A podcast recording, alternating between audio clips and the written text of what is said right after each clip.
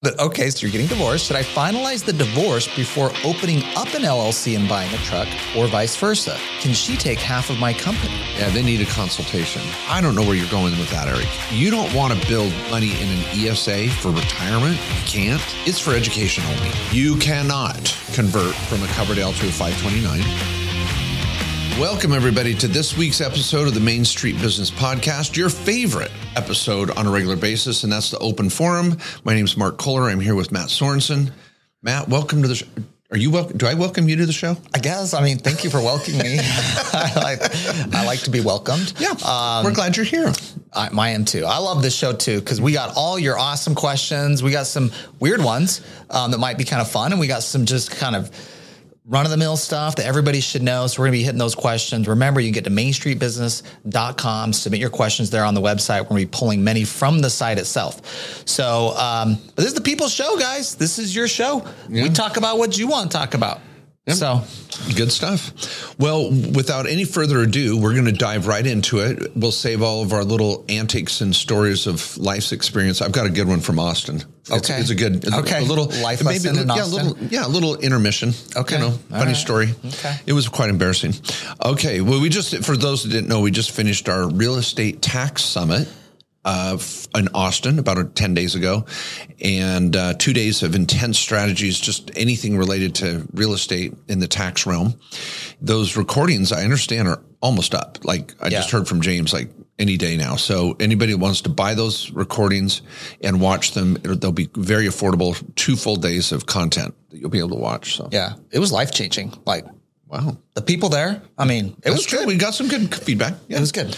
Okay. Do you have a question you want to go with first? You can, or if not, I've got one right here. Let's start weird. We're going weird? We were in Austin. Okay. And this is a question from someone in Texas. So, you know, just keeping it weird as they do in Austin, I guess. This is from Jonathan. I'm going to leave his last name out. I'm going to save you from that, Jonathan. He said, I started a career in trucking and have leased a truck and started researching LLCs for my endeavors. Simultaneously, I am strange. Thanks for adding that in. Okay, they're at least pointing out that this question is odd. Okay. They're like, here's where I'm going. Okay. All right. Should I finalize the divorce? Okay. I don't know where that came from, but okay. So you're getting divorced. Should I finalize the divorce before opening up an LLC and buying a truck, or vice versa? Also, can she take half of my company? Plus, my grandfather left me $100K tied in probate. Can I put that in the LLC to keep it away from her? ... Mouthful. Wow. Yeah, they need a consultation, but maybe we could answer one piece of that. You want to answer one of them? I was going to chip away at a couple things. Okay. Jonathan, if you're going through a divorce right now, starting a business is going to be complicated, to say the least. All the certainty that you want to have in owning this thing while you're going through divorce, you got to work it out in your divorce before you put too much time, effort, and more money into this thing. So now, if you already have this trucking business in process and you don't have a prenuptial agreement or postnuptial agreement, this is going to be an asset, an issue in your divorce. So this is something you're going to need to be talking to your divorce attorney about. If you do not have one, make sure you have one that knows what the heck they're doing, that's worked with people that are business owners. So this is going to be an issue. Now, let me take away a couple of misconceptions here. Putting assets in an LLC is not going to keep it away from a spouse. Just be like, could I just drop this $100K into an LLC? No, that's not going to keep it away from a spouse. That's not what the LLCs are used for. You may want to do that for asset protection from creditors or other reasons, or it's using to start a business. But dropping money into an LLC, that's not asset protection from a spouse. It's going to get divided up in a divorce decree, just like cash in a bank account. Yeah, I would just throw this out too. It sounds like you're already in the divorce process, because you said, should I finalize the divorce before opening up an LLC? That's tough. You know, we know what it's like going through a divorce, and we have so many clients we help through this situation. So first, our heart goes out to you. It's hard. Anybody in a divorce, you really are kind of in limbo financially during that period. And I like what Matt said. You don't want to be moving things around in a unique, weird way to hide anything from a spouse. And usually you want to kind of wait on any new business ventures. Really focus on getting the divorce wrapped up. Now, maybe one of those divorce battles that's going to last several years and it's ugly, then your divorce attorney will guide you through what you should do moving forward to maybe, sometimes you can get a financial separation sooner than the divorce is final. I don't know if there's kids involved and things like that, but deal with your divorce. That's my take from this whole email. Focus on that. Get a settlement, get into mediation as quickly as you can. I don't know where your divorce situation lies right now, but be careful hiding things or starting new businesses or investing in things until the divorce is finished. Yeah. And if you move it to an LLC, you need to tell them you did that in the process. Yeah, you can't hide that. Okay, got a question from Eric. This is off the website, mainstreetbusinesspodcast.com or mainstreetbusiness.com. We have both URLs. They feed to the same spot. And Eric submitted a question, just reminding all of you can do the same. He says, we got different categories. And so this is a junior member post. We got this new. Oh. I don't know what junior member I don't either. Means, but we got more advanced members, junior members, or whatever. Okay, he says, love the podcast. Still waiting for Matt to wear his cowboy hat. Maybe he gets a big belt buckle this year. Ooh, he does have a big belt buckle. He wore it to Austin. Yeah, if you were in Austin, you saw I was rocking this belt buckle 2 days straight. Yeah. I mean, I felt pretty cool with the belt buckle, although I will say someone came up to me and said, did you win that belt buckle or did you buy it? And I'm like, it was a gift. This was Mark gave it to me. Yeah, I think a gift's a good answer. It was good because I felt like I didn't just, buy this. To it was cool. A gift. Like it was a gift. But I came back and I spoke in Phoenix like the next day and I was like dying to wear that belt buckle. And I just felt like it's kind of a test. It has a place. Thing. Yeah, it's got a place. Yeah. It's like when in Rome. Yeah, but this belt buckle was so big, Matt's still going to the chiropractor. So I just want to point that out. Now, he says, please comment on converting ESA to 529. Now, and he puts in parentheses, ESA asset self-directed, not Wall Street, to a 529. Now, let's put this in context for everybody. He's saying, I want to convert my Coverdell, which is an educational savings account that goes by different terms, same thing, and move it to a 529. Does this mean we have to self-direct what we know best in our 529? Oh, no, does it mean we can? Or do you have to convert Mark's cows to cash and then convert to 529? All right. Well, some of you may know I bought some cows in my health savings account. It was a pretty cool project. But here's the thing. You cannot convert from a Coverdell to a 529. You would pay penalties and tax to pull the money out of a Coverdell to get it to a 529. And frankly, I don't know why you'd want to get it to a 529. If you want to just take your Coverdell and form an LLC and buy Wall Street products, you can.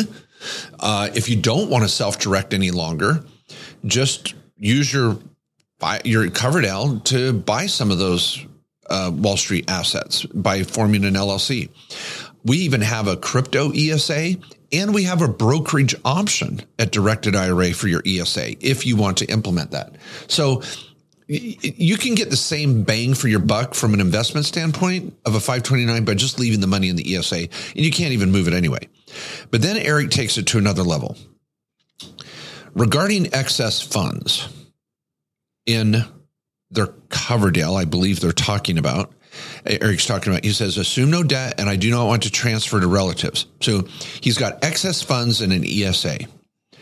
Why not just max out withdrawal for many years until child has income in child's name? So you just have the 10% penalty and do it under the standard deduction. This appears to be another way to build wealth with minimum tax, or let it ride and compound. Well, everybody, this is an interesting question that Eric poses. So let's say you've got a Coverdell education savings account. You've earmarked it for your one child, and your one child says, screw college. And remember that withdrawals include trade schools, junior colleges, even private school for secondary education when they're in high school or junior high. So there's a lot of options there to get money out of the ESA. But let's say in Eric's situation, my kid is not going to use the Coverdell. What do I do? Well, do you have other children that might, or do you have other relatives that you could transfer the benefit to? And they say, and Eric kind of alludes to it, I don't want to give it to a relative. And it sounds like there's no other children. So he says, well, I'm just going to start withdrawing it because it's in the child's name as the beneficiary. So you're going to withdraw in the child's name and just give them the money. You're going to pay a 10% penalty plus tax. And if they're under the standard deduction, I guess you could avoid some federal tax. You've got to know what state you're in. We don't know what the standard deduction is in the state where you're at. So that's one way you could drain it. I may even encourage you, though, to say, let's let it compound for a future grandchild. I don't know if you plan to, if your kids are on that track where you're like, oh, I'm going to have grandkids in 5 or 10 years. Well, then let your ESA grow for a grandchild. But the last statement is, this appears to be another way to build wealth with minimal tax. I don't know where you're going with that, Eric. You don't want to build money in an ESA for retirement. You can't.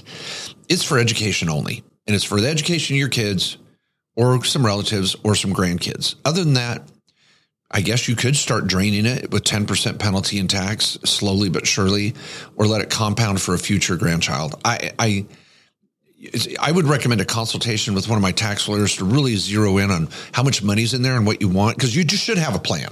You want to have a plan for this. Yeah. I agree with that. But I don't think the plan should be overfund it and don't worry about it and then just worry about penalties on getting it back out. Yeah. Or withdrawing it. Yeah. There's got to find a happy medium there somewhere. So, okay, what do you got?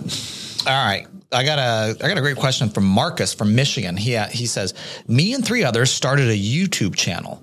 What would be the best way to proceed? Example, a trust or LLC, to make the most out of the tax write-offs so we all benefit. All right, Marcus, what I would recommend doing is an LLC. Do not do a trust.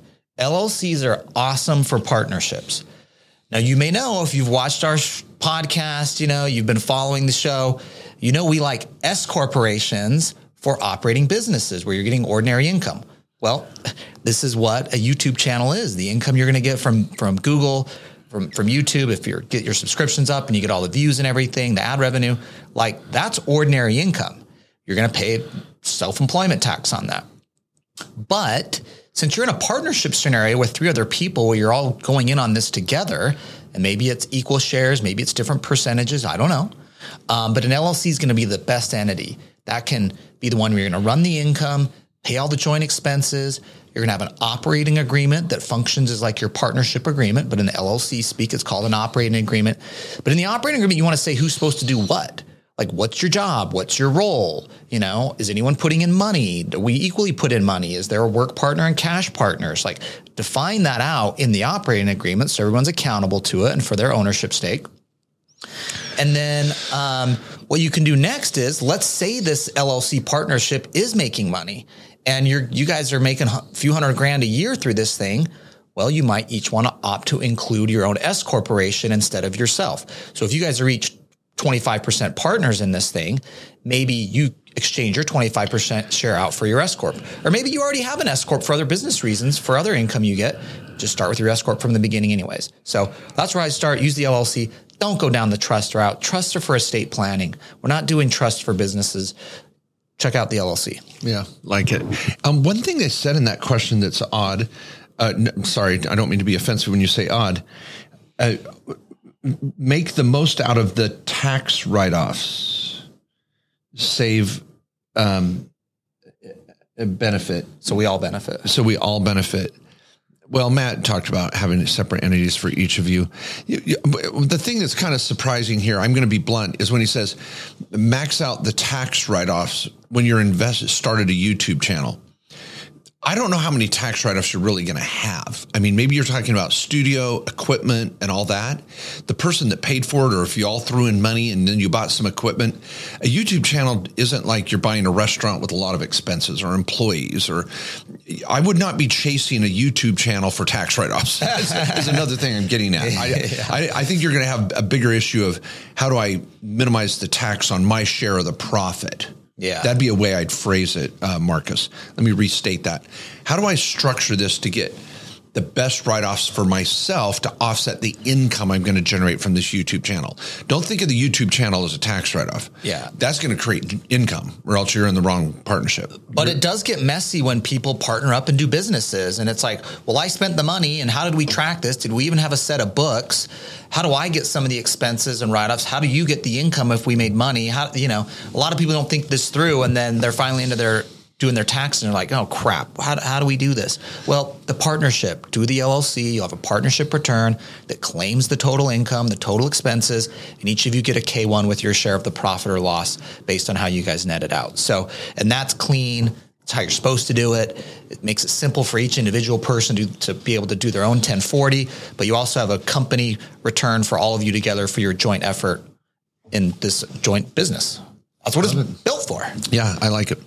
Okay, we never addressed this Thailand question, did we? I don't think so. Okay, I like this. All right, okay. So parallel tech. I'll let you wade into Thailand. Axe Tech. Anyway, says I'm 69, live in Thailand, expenses $14,000 a year. Okay, let's just stop there. I love that first point. We have a lot of clients that are like, you know what? The cost of living in the United States, I barely have enough income to get by. What do I do? And we have clients that sell their home and go live on the open road and do the full-time RV strategy. People that sometimes move to Mexico and other countries south of Mexico, third world countries that have a lower cost of living, Thailand being one of those. And so this gentleman, it looks like from the way he's phrased this, is 69, living in Thailand on $14,000 a year. He probably has a maid, lives on a mountain. He's like, it's probably pretty cool, you know? So if you want to live in Thailand affordably, this guy's figured it out. And he says, I have basically $1 million in assets, $500,000 in Thailand, $500,000 in the US. And I have a subchapter S corporation in Florida that brings me in $100,000 a year in profit. So maybe he's doing consulting or something. But he goes, I pay myself $1,600. I don't know if he means, I think he meant $16,000 a year, not 100, but $1,600 would mean $1,600, which leaves a lot of cash handy. I pay around $5,000 a year in taxes. I haven't got an IRA or SEP. Should I max out a Roth? Wow. Okay, so you made a lot of assumptions and are doing things that I would want to discuss.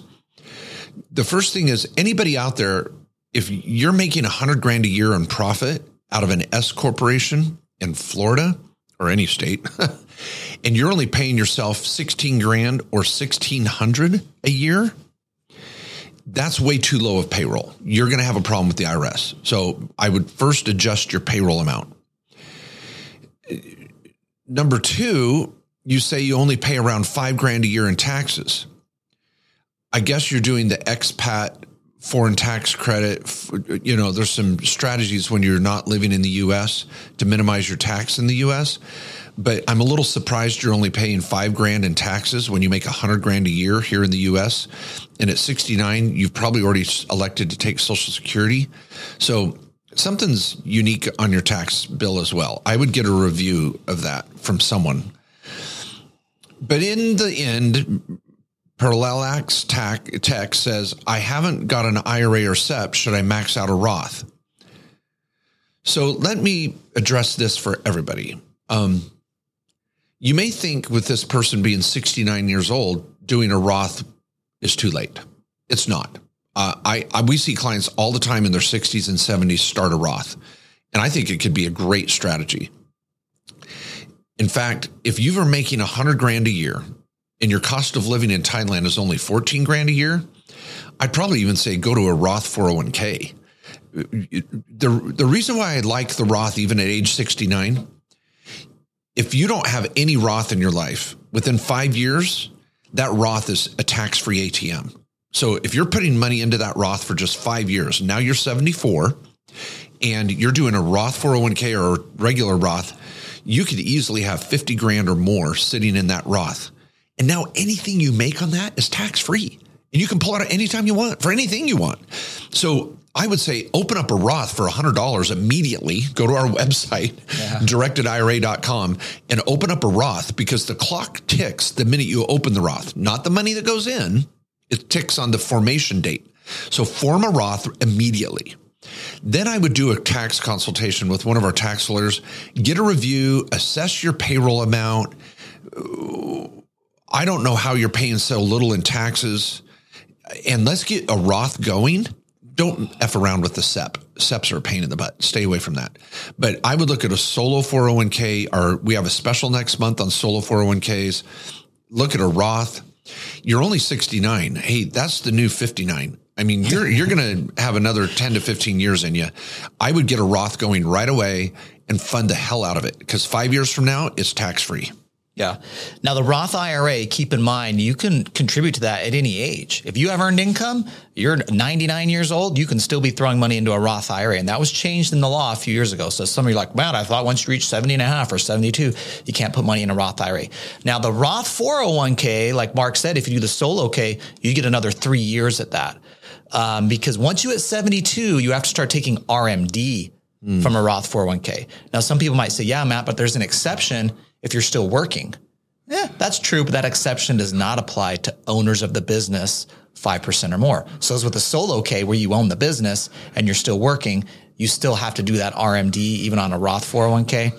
So, but you could have 3 years of contributions into the Roth 401k and then just roll it out to the Roth IRA later. We love that strategy. If you're trying to avoid RMDs, you're getting older, but keep doing the Roth IRA. Like Mark said, you know, I love that. You still got income.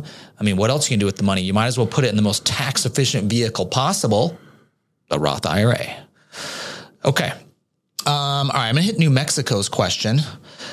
New Mexico says, love the show. Basic question here about email and phone numbers. It says, I do all the important things to make my multifamily LLC official. Now, this is good because this is a lot of things you guys should be doing. So pay attention here.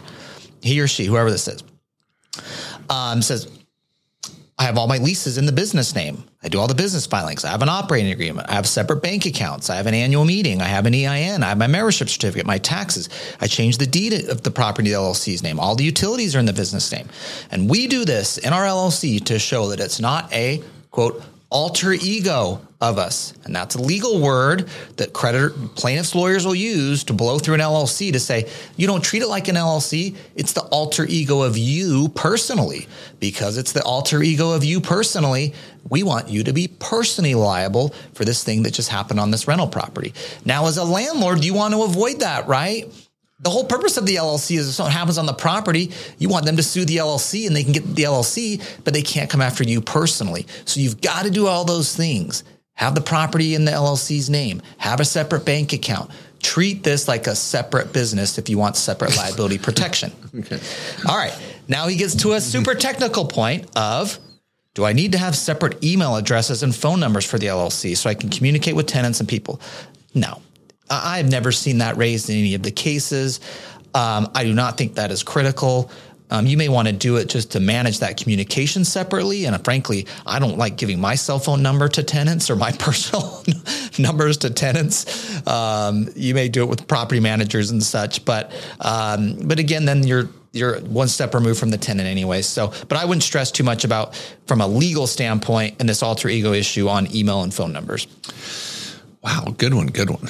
And I want to compliment that client for really doing all the little things. When I wrote my book on asset protection, everybody was like, okay, you're going to set up a entity in the Isle of Man and you're going to go offshore and do this and you're going to set up this irrevocable. No, you know what? 90% of asset protection is just doing the easy little things. Yeah. You know, and just boom, boom, boom, boom. And that's really gives you the asset protection, again, 9 times out of 10. Yeah. So want to compliment the client. Okay. This is a really fun question. And I kind of fun at the beginning and end. Nuwanda. What's that from? What movie? Nuwanda. And I'll give you a hint. His first line is, "Oh, Captain, my Captain."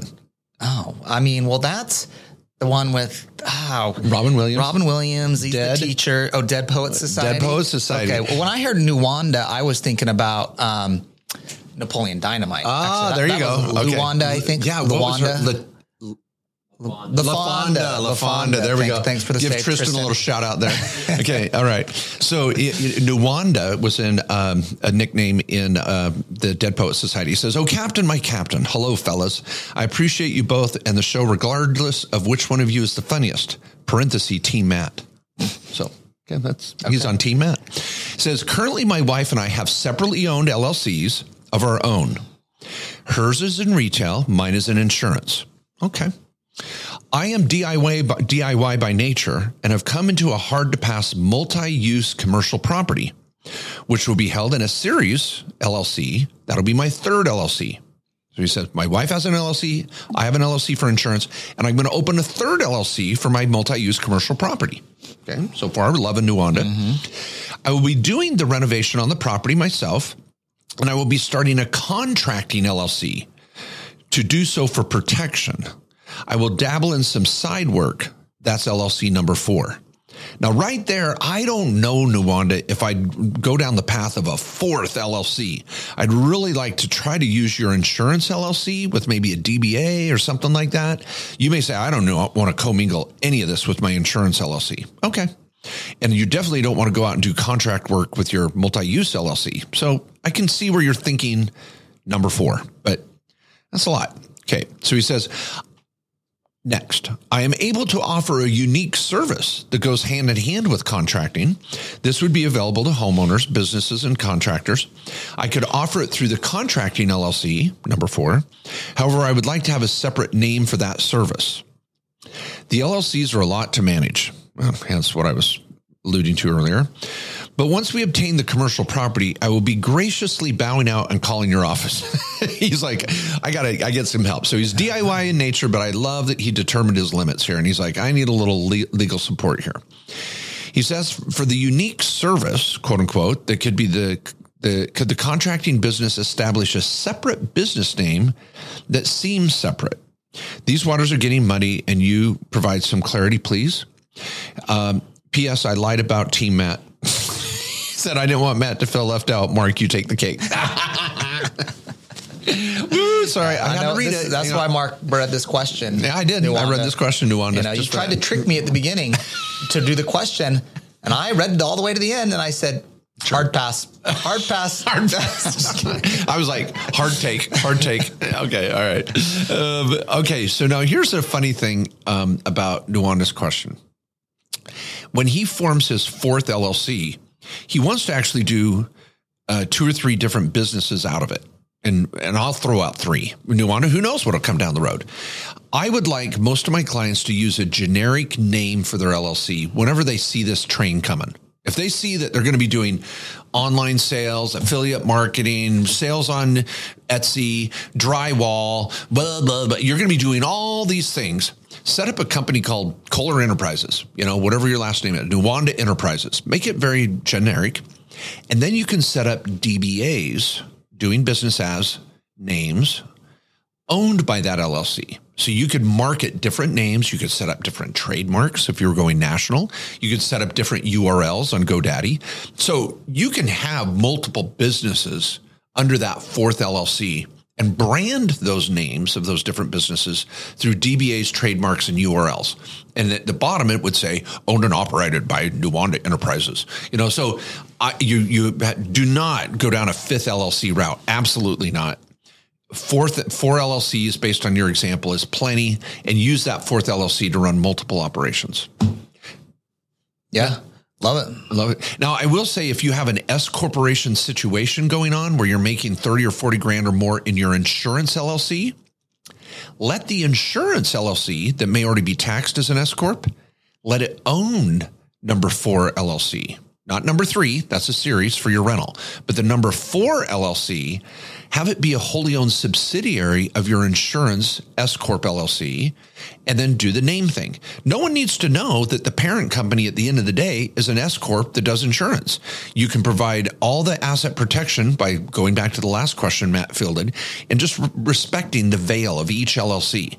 And that could save a lot in tax reporting and save taxes down the road too. Yeah. For any of you that have that $40,000 of net income, you should be doing the S corp. This is the left side of the trifecta, operations, ordinary income side. If you're doing multiple business activities, we eventually want that to flow into an S corp at the end of the day and then down to you to be paid. So maybe you got $10,000, $20,000 here. Maybe you're a partner in another LLC with some other people. You know, let's say the YouTube guys from the last question that have the four partners. Okay, well, I'm throwing my S corp in there. Oh, I got this thing I do 100%. You know, like Nwanda here, who's got all these other things that he's doing. If it's operational business, let it flow into the S corp at some point if there's enough income to do it. So, and then of course, I love that you're keeping things separate, knowing you're putting the rental properties in separate entities. All right. Let me hit question here from Jonah from Washington. Okay. It says, hi, guys. Writing from Seattle. I set up a trust with... Now, I just want to point out Jonah is the son in Sleepless in Seattle. Oh. You know. I did not know that. Yeah. Okay. So that was Jonah. Okay. So I don't know. Again, could be a subtle little connection here. Yeah. You know, but Matt and I are movie buffs. We do movie reviews and critiques and we're movie critics on the weekends. Yeah. So I love Sleepless in Seattle. That was Sleepless in Seattle. Meg Ryan. Oh, she was so adorable. Yeah, why she went down the plastic. That was the highlight of Meg Ryan's years. She was freaking, she was great. Yeah. I feel bad about her plastic surgery stuff, but she was just incredible in that. Jonah flew all the way to New York City to meet Meg Ryan and bring the family together. That was Tom Hanks's character's name was Jonah? No, the little boy. Oh, the boy. Remember, he flew out to New York to go meet her, and Tom Hanks caught up, and then they met at the Empire State Building at the top, and then there was the song, and they held hands, and oh, you cry. I mean, this is a total chick flick. But I always get You've Got Mail and Sleepless in Seattle confused. True, fair enough. I always mix those two. Yeah, that's a good one. Jonah, son of... Okay. There we go. Fun fact, guys. Well, look at all this stuff you're learning today listening to this podcast. Okay. All right. Jonah, real person in Washington, says, I set up a trust with KKOS a few months ago and I'm going through the process of transferring assets into said trust. I've arrived at my Roth IRA and I'm curious how I should proceed. I'm seeing articles online about stretching the IRA and other information about RMDs. I was under the impression that Roths had no RMDs. All right, great question, Jonas. So Roth IRAs have no RMD. RMD is required minimum distributions. You can hit 72 and you can keep investing that thing. Don't have to pull money out. There is no RMD. But I love this question about your trust and your estate plan because we're assuming you're going to die, right? That's why you're doing a trust and estate plan and you're worried about, well, who's the beneficiary? When I die, who gets my Roth IRA? Now, generally, we like to list your spouse if you have one, and then your trust second. And your trust may also list your spouse as beneficiary and then your kids after that if you have some in varying percentages depending on how many kids you got or your situation. But let's say you pass away and leave your Roth IRA to a child, one of your children who's probably an adult by then. Now, they will inherit this Roth IRA, but there is still a 10-year rule now on stretching. Now, careful what you're Googling because the rules have changed in the last few years. And even literally last month, the IRS came out on guidance they gave 6 months ago and said, we're not sure what the heck we're doing on RMDs when people die in their Roth IRAs. So things have been shifting on this. So if you got confused, Jonah, you are not alone. Let me just say the whole financial services industry is so confused on this. So let me try and break it down for everyone. If you pass away right now and someone inherits your Roth IRA, they have 10 years to where they got to pull the money out. So that gets to get stretched out for 10 years. It's still a Roth IRA. It's an inherited Roth IRA. But at the end of 10 years, that thing's got to fully come out. Now, the confusion has been the IRS came out and said, well, if you were at the age 72 when you died, the person that inherited that account, they have to start taking RMD over 1/10, you know, 1/10 of that every 10 years. So they don't have to get a wait and keep investing it. And then at year 10, take a whole distribution. Well, everyone thought that there's a bill that got passed a year or two ago. Everyone else thought, oh, if I inherit Roth IRA, I get 10 years. I can do whatever the heck I want with it. But at the end of 10, I just got to distribute the whole thing. The IRS came in and muddied the waters on this, on some guidance that they're now kind of pulling back on. And they're saying, we're reexamining this. We'll let you know. Either way you do it, we're going to let you get away with it, frankly, right now. There's going to be relief if the IRS has assessed people penalties. So just know if you're looking at this right now, I know, Jonah, it's super confusing, but when you pass, there's going to be a 10-year window. Just know that it's still going to get stretched out. It's awesome for your kids to inherit that. Let the thing keep growing for 10 years. I mean, they could double that Roth IRA in a 10-year window and double the amount that they get to pull out and take totally tax-free. So, so that's what to be thinking about. List your spouse first in general, because they can receive it as a spousal IRA, which is not inherited. It just becomes a Roth IRA in their name. And then your trust second, if you do have a trust. So that's what I do on your beneficiary. And I hope that explains the super confusing current status of the stretch IRA. I love it. Matt, reaching out to Jonah in Seattle. Yeah. Calling in. And it's confusing, Jonah, when your mom dies and your dad's lonely. Yeah. And you're looking for that right mix in your family. It's confusing, Jonah, but hang in there. Mm-hmm. Keep listening to talk radio at night and you'll be okay. Now, okay, I'm going to Josh Cleve 02. He says, I've invested, this is a great question.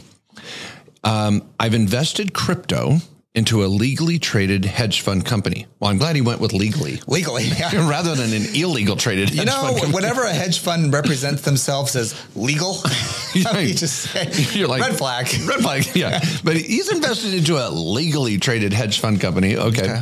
They have a master account where they manage my funds. However, I have an account set up by them, so kind of a side account, where I can see my investment in dollars, even though it's technically still in crypto, and I can choose to withdraw my investment or continue to grow it. The company trades daily and provides me a return, profit-based every week, Fridays, between 2 to 4% a week. Wow, we love what he's doing, right? I can then take the profit I earned and move it over to my current trading balance to grow my account and compound my investment. Okay, all right, that's great. We're happy for you, Josh. You're killing it. Then he says, next paragraph, I do have the option to withdraw any amount of my investment. The company would send the crypto from their e-wallet they use to my e-wallet. So this sounds like a third transfer. So he's invested in a hedge fund. The hedge fund can kick out money every week to a separate account. And then the third thing he says, I have an option where I can just drain it out of the hedge fund altogether. And once I request my amount, it goes to my e-wallet. Okay. And then he goes, and then I can change my crypto back to dollars if I want. Fine. His last paragraph. My question is, if I am not the one physically trading every week, I haven't pulled out any returns I've made, and I continue to reinvest the money in my trading balance that the company manages, will I be responsible for reporting those transactions to the IRS? You know, Josh, I hate to say this. I don't know. I need more info from you. Because here's why, and I'm going to do my best here. Let's take Josh at face value. He said, I invested in a hedge fund. Later, he says, well, they invest my money for me. See, those are two different things. A hedge fund says, give us your money, just like Microsoft. You're going to buy Microsoft, and Microsoft is really it's a company. Hedge funds are companies, and you're going to put your money with Microsoft, and they're going to go out and sell computers and They're going to sell computers and then send you back profit, and you can leave it in Microsoft or you can take your money anytime you want. If you have truly invested in a hedge fund, whatever the hell they're doing, that's on them to report, and they're just going to give you a statement of how much you made in total every week or every month or every year. You're going to get typically a 1099 div or 1099 int or a 1099. Or you're going to get a K1 typically, because in the hedge fund, you'll get a K1. That's right. I apologize. You're going to get a K1 if it's a pass-through hedge fund, which I would assume so. So let me back up. I'm sorry. I jumped to option two. Option one is if you really invested in a hedge fund, you're part owner in their company and you're going to get a K1 and it's going to summarize all the transactions they did. However, halfway through your message here, I start to feel like they're not a hedge fund. They're a brokerage. They're taking your money and they're managing it for you. And then they're like, do you want to take it this week or do you want to leave it or do you want to put it in this account? We're just managing it for you. That's not a hedge fund. That's a brokerage, for lack of a better word. Investment management. An investment management company. And that's where you may have thought they're illegally, I don't know. So if you're using a company that's trading your account for you, they're a broker dealer. And I hope they're legally formed and they're managing your money. Now you're going to get a 1099 and they're going to give you a full report of all the transactions they did on your behalf. And yes, you have to report that. You didn't invest in a hedge fund. You're having a company invest your money for you. So Josh, hopefully that answers your question. You may have a blend of both of them. You've invested in the hedge fund and they're kicking out money into a separate account that they're managing for you. Now you're going to get a K1 for the hedge fund and a 1099 for the investments they're managing for you. So you could be getting both.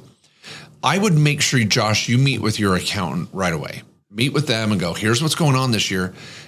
And here's what I think they're doing or not doing, and really drill down on it. You don't want to just put your head in the sand and not understand. Are they really going to give me a K1? Are they really just managing my money? Did I really invest in their company that's going to kick out profit through a K1? There's a difference. Any of the tax lawyers at our office could definitely explain this once they get some of your statements and see what you're doing and give you some guidance. So, and the reason why you want to find out now, Josh, so you can do some tax planning. Yeah, we don't know what you're actually going to get at the end of the year. There might be some opportunity here for tax planning. There may not be. You don't know because you're kind of in this weird area. I think you've got a company managing your money for you. I don't think you really invested in a hedge fund. I think you got a company manage your money is what I see. And you got crypto involved. And it sounds like a pancake swap or something fun here that you're doing. But I don't know. We'll see. All right. One last question? Yeah. Okay. My last question. This is from Joanne in California. It says, hi, Mark and Matt. Lately, you've been mentioning stock losses in relation to taxes. Yeah. The stock market's been down. So people have had losses, turns out. Same in crypto. And so people have been doing some tax loss harvesting, right? Selling, realizing the loss, and then maybe using it to offset some gains or maybe some future gains. The question from Joanne, though, is if a stock drops to zero or otherwise absolutely has no value, is that a recordable loss for taxes, or does the stock actually need to be sold before it reached that point? Okay, good question, Joanne. So in order for you to get a loss on a stock, you actually have to realize the loss. So you have to actually sell the stock. Now, if the company went bankrupt, went out of business in some fashion, you can record and realize the loss and claim it at zero. Like maybe you've invested in Bernie Madoff's fund or something, you know? I mean, there's nothing to sell because it went away. Maybe you got something back in the lawsuit. You got pennies back, 5 years later that you can pick back up as income. But generally, if this is really a company that has gone under, bankrupt, out of business, whatever, you can write it off as a total loss and realize that loss on your taxes and use it to offset other capital gains you might have. Cool. I want to add to this. Let's think of Voyager too. Voyager is a exchange for cryptocurrency that is in bankruptcy, and they're going to try to salvage something. But it's the same type of thing. Let's say, now this would be interesting. I'm going to quiz you, Matt. Let's say I had 50 grand of crypto. It was worth 50 grand and it was sitting in Voyager. Yeah. Market drop. Voyager goes bankrupt. I never see my crypto again. Can I write off my 50 grand? You never see your crypto again? Yeah. You Voyager, lost the crypto. I lost my crypto. Voyager went bankrupt. I had no USD at Voyager. I just lost the crypto. Voyager. Now there may be a bailout. I'm not alluding that that's the facts with Voyager's bankruptcy. Yeah. There's a hedge fund billionaire that's coming in to maybe buy out some of those assets. So you might get some of your money back, but let's just assume you don't. This, whoever brokerage, you had 50 grand of crypto and it went bankrupt. Yeah. And you can't sell it. It's gone. Yeah. Now this is a trick question. So I'm going to, you get to write off your 50 grand. Okay. Yes, but how are you going to do it? Because here's like for Voyager, the people that lost money in Voyager were staking. They gave their money up and loaned the money technically. Okay. And said, hey, we are going to give you our crypto in exchange for yield back. You're not just holding our crypto as custody, like if we're at Coinbase or at Gemini or some other place that serves as custodial purposes. We decided to lend you money because we went to Voyager because we wanted all this amazing yield you were talking about. So they actually, this is kind of like they loan crypto that they're not going to get back. Okay. I think there's a lot of Voyager people. So I lost my 50 grand. Do I get a write off the 50 grand? I say yes, but I don't know how. Okay. I'm going to say. It's got to be a way. Yeah. I would say it's a write. What do you think? I think it's a loss, and it's you're going to write it off as a capital loss. But here's the trick. I don't get to write off 50 grand. I get to write off my basis in the 50 grand. Oh, and which it could be good actually, depending on where crypto's at now and when you bought. It could be bad depending on, you know. Yeah, yeah. A lot of people think, I lost this stock, it's at zero, so I get a write-off. Or I lost this crypto, it's at zero, or it's gone. You would think you would want, well, you would want to write off what it was worth when you lost it. But it's not what you worth. It's what you bought it for. So if you bought all that crypto for 10 grand, it was worth 50 and you're pissed that you can't access it. That 50 is grand. Well, I guess in a way you lost 50, but you really only get to write off your basis, what you spent to get it. Mm. Now, if there was some staking along the way and you claim some income, that basis could go up, but you got to look at your basis, people, not just what was lost fair market value wise. You know, my house burnt down, my rental burnt down. It was worth 500 grand. Yeah, but what'd you pay for it? 300 grand. Well, you get to write off 300 grand. You don't get to write off the fair market value. You get to write off your basis.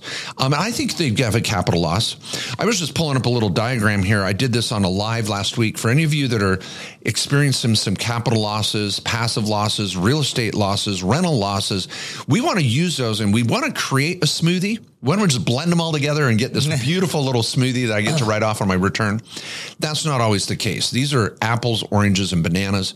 So if you can, get to my YouTube channel, Mark J. Kohler, and look at the video I just did a week ago on capital losses, strategies for the market crash. And I share some slides that are really interesting. And I think any of you that are facing losses in crypto or stock, you want to watch that video. It's going to be really helpful. Yeah, love it. Okay, so what happened in Austin? Can I tell you? So give me the Austin story. I'll just say this: any of you listening, you know, what happens in Austin stays in Austin. No, not really. Okay, all right. But for those of you that wanted some real good tax and legal advice, I think we're done with that. This is just a quick example of my travels gone bad. So. Okay. So I fly into Austin the night before, and it was the last flight of the day. And any of you that fly... That's dangerous. You're rolling the dice by picking that one. Yeah, you roll into this airport. There's always a time change. There's no restaurants open in the airport. You get to the hotel. They don't have anything. You're trying to eat at 7. It's the worst. I hate being the last flight of the day going in because I'm hungry. I came from a time zone, and... So I get off the plane and I was up front. I got luckily bumped based on all the miles I had fly. I got bumped up. So I was in first class and I get off the plane. I'm the first one. I'm blazing through the airport. It's just like, there's a guy over there with a mop and a broom and we're the last plane coming into Austin. So I'm walking through the airport. Even the lights are dimmed and there's about 80 people behind me that are going to be coming. They're right on my tail. Yeah. So I hit the bathroom and I'm coming. There's like 80 people right on my tail and I'm hungry and I see the cupcake dispensary for Sprinkles. Have you seen those? I've seen those. Yeah. They're so good. I just saw it at the airport coming back from Vegas. It says loaded daily, or it's like, every day. It tasted great. Okay.